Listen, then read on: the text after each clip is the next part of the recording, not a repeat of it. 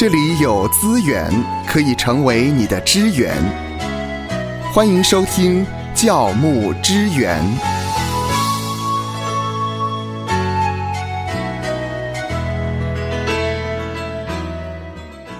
今天的教牧支援议题，过去我们曾经聊过，但是呢，它的后续效应依旧在延续。也就是今年7月初的时候，基督教邮报它刊载了一则新闻，著名的神学家、作家和圣经教师约翰派伯，他认为女性不应该在教会辅助机构中担任精神上的权威职位，他认为这违反了男女之间上帝设计的差异。他所持的反对理由是哪一些呢？我们请夏乐老师来告诉我们。好的，派伯呢反对女性做领袖，他引用的理由呢是这样，他说呢，提摩太前书2章的12到14节当中写到呢，我不许女人讲道，也不许她辖管男人，只要沉静，因为先造的是亚当，后造的是夏娃，且不是亚当被引诱，乃是女人被引诱，陷在罪里。然而女人若常存信心、爱心，又圣洁自守，就必在生产上得救。这是他的一个反对的理由根据。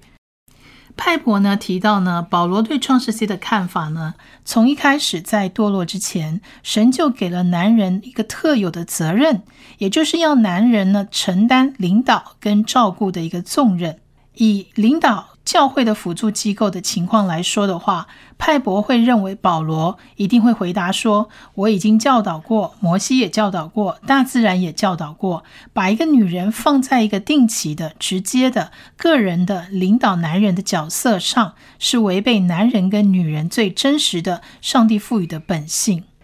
我们知道约翰派伯牧师的这番话是在美南浸信会取消了女性担任牧师职务的马鞍峰教会的成员关系，而引起了全国关注之后发表的言论。所以呢，我们还要回到今年2月美南浸信会的这个事件。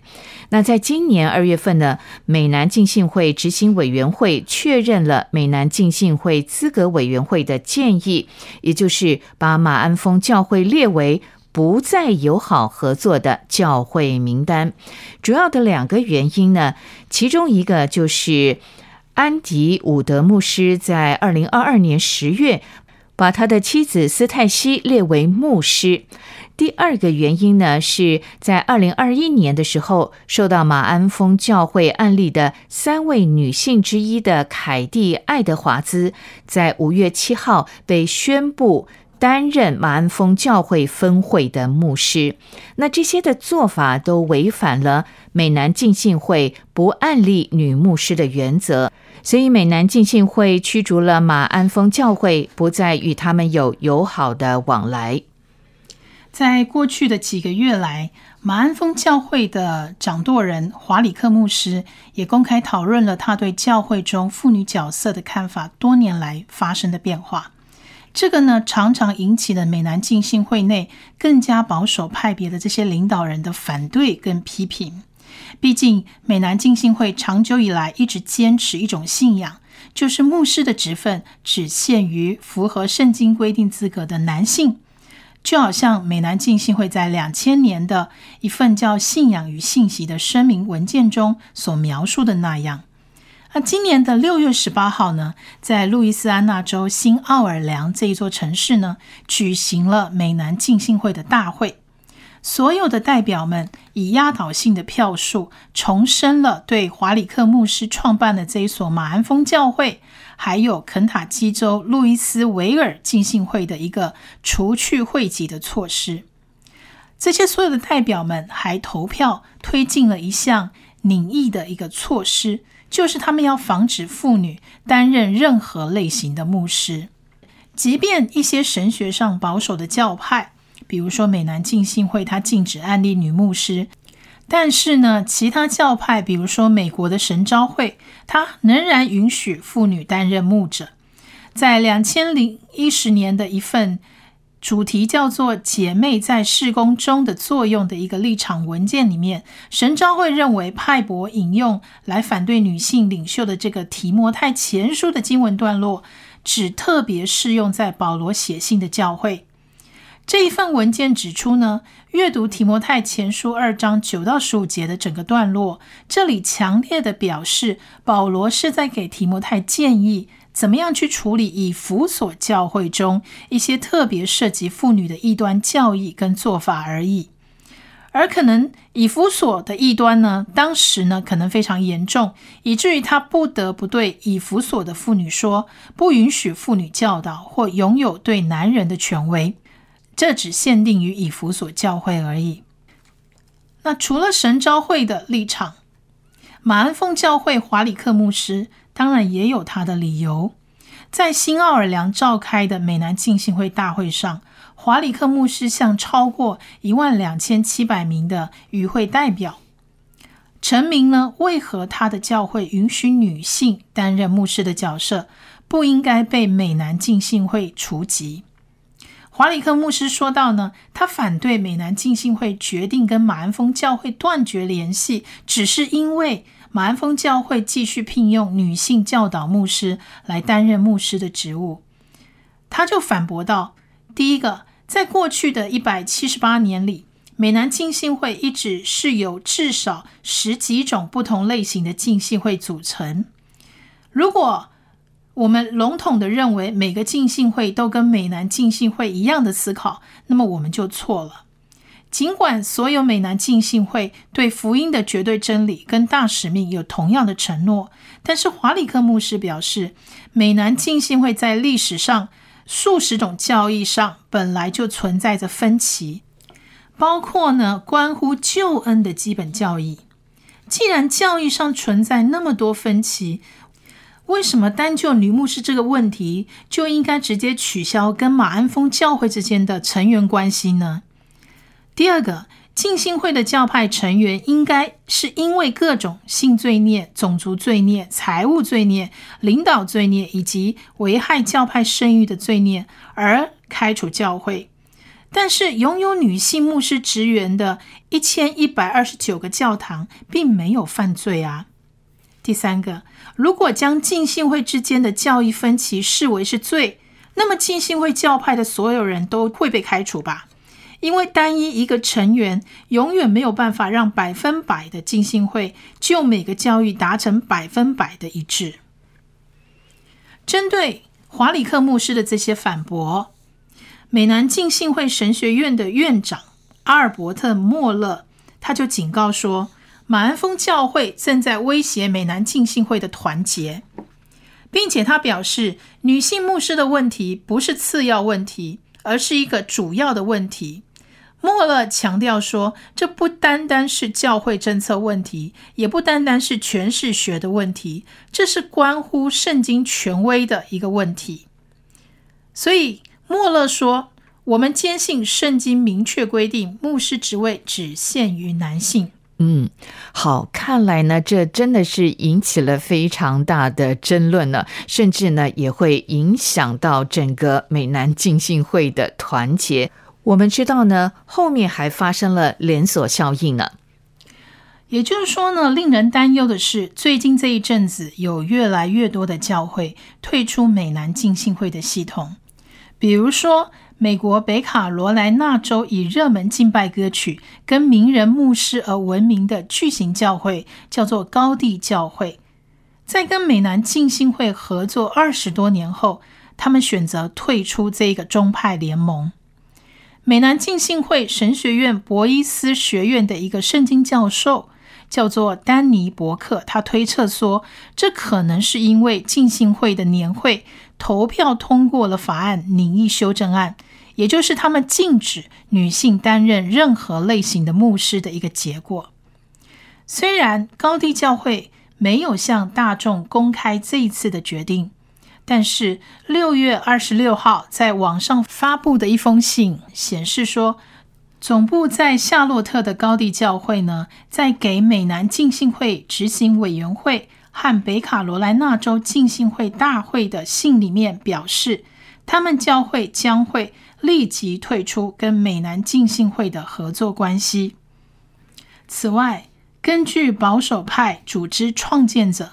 这个机构去年发表的一份分析报告，估计美南浸信会有超过1800名的女牧师。反对这一项禁令的这些人，例如马鞍峰教会表示，他们认为这可能会为他们的宗派和其他类似的宗派树立一个危险的先例，导致了未来只要有案例女牧师的浸信会分支机构就必须全然的退出这个教会宗派的系统。看来这个事件引起了非常大的纷争跟影响。接下来我们要一块来看各个教派对于案例女牧师他们的看法以及主张是什么。根据研究呢，应该至少目前接受女性牧者的有5个保守教派。尽管美南浸信会反对女性担任牧师的职务，但是其他的神学保守的教派已经接受了这个观念。以下是5个神学保守的允许女性担任牧师的基督教教派。第一个就是我们刚提过的美国神召会，它是美国最大的五旬节派的教派。美国五旬节派的神召会从1914年正式成立以来，就开始授予妇女神职。根据神召会2010年批准的主题叫做姐妹在事工中的作用的这个立场文件，美国神召会指出呢，从他们的起源开始，许多杰出的女性在各种各样的侍奉当中展示了她们属灵的恩赐。好，我们再来看另外一个，就是基督教的宣道会。拥有2000多个教会成员的基督教宗派，也就是基督教宣道会，它的简称是 CMA。 它是一个成立在1881年以强调传扬福音和宣教工作而著名的教派，所以在今年的6月2号，他们经过了投票决定，允许女性以牧师的头衔来服侍。那这是自1966年以来，这个组织第一次投票更新他信仰声明的内容。这确实是非常难得啊，不太容易。那第三个呢，是福音派的圣约长老会教团。福音派圣约长老会教团简称 ECO， 它成立在2012年。ECO 呢，允许案例女性牧者。在2015年的一个立场文件里头，他们解释说，只需浏览教会历史上的大复兴和成倍增长的运动，我们就能看到女性在领导角色中确实做出了贡献。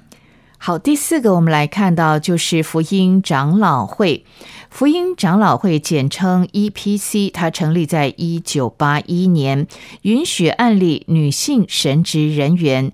在他们1984年6月发布的一项立场文件说道，他们解释，虽然一些教会可能案例女性，而其他教会可能会拒绝这样做，但这2种的立场都不是教会存在的必要条件。此外呢，由于一些忠心侍奉主、相信圣经无误的人在这个问题上持有不同的意见，而且一致的观点和做法对于可见教会的存在并非必要，福音长老会选择将这种的决定留给特定教会，受圣灵引导决定是否按立女性作为长老和执事，以及由长老会来决定是否按立女性作为牧师。再来是第5个，全球卫理公会。全球卫理公会呢，简称 GMC， 由保守的联合卫理公会信徒成立在2022年。来回应联合卫理公会 UMC 在神学上越来越开放的立场。在全球卫理公会的网站常见问题的部分呢，有一个关于女性是否能在新教派中担任案例职分的问题，而全球卫理公会则回答说，是的，女性和男性一样被呼召在全球卫理公会中服侍，并且有权在全球卫理公会的各个层面上服侍。好，以上呢是五个教派呢他们对于安利女牧师的看法，其中有美国神召会、基督教宣道会以及福音派圣约长老会教团。第四个呢是福音长老会以及全球卫理公会。那接下来我们就要来看一看了，女性领袖地位在神的心意中到底是如何呢？在今年的4月份呢，台湾的台湾神学院跟双联了长老教会在实体跟在线上都同步举行了所谓谈今日女性的教会领导角色的这样一个论坛。他们邀请了学院许多的老师，从神学跟现代社会背景当中来探究妇女的领导跟影响力。参加讲座的其中一位教授，从《使徒行传》16章以及18章里头有2位女性的优秀领袖，一位叫做吕底亚，一位叫做百基拉。他们主张呢，在圣经当中男性跟女性的领导力有什么区别呢？他们认为不是看人是否拥有社会地位、权力，而是看领导者的生命如何影响人们的行为、态度、愿景、价值观或信仰，并且也认为说，从新约圣经的理解，领导本身没有性别之分，因为在基督里已经不分犹太人或希腊人、奴隶或自由人、男或女。这里我们可以参考加拉太书的3章28节，这里的讲法呢非常清楚地指出，所有基督徒都应该行使领导力，因为他们必定在群体当中有所为，并且带来生命的改变。那另外呢，值得一提的是，参加会议的一位女教授针对美南浸信会事件发表了她的看法。他说到呢，圣经的诠释观点是相当重要的。当我们在看圣经的时候，可以注意经文背后隐含了哪些意识形态、历史意义，可以去分析一下当代的价值观。因为圣经虽然是上帝的启示，可是也是在人的文化与历史结构当中被启示。或许在接受启示的过程里，难免有一些文化架构上的偏见，需要透过长时间的历史发展讨论，才能够得到上帝完整的启示。我们可以由这个主张呢，看出呢，这位女教授似乎呢，应该是采取了比较偏向马鞍峰教会的立场。愿神赐福收听节目的你，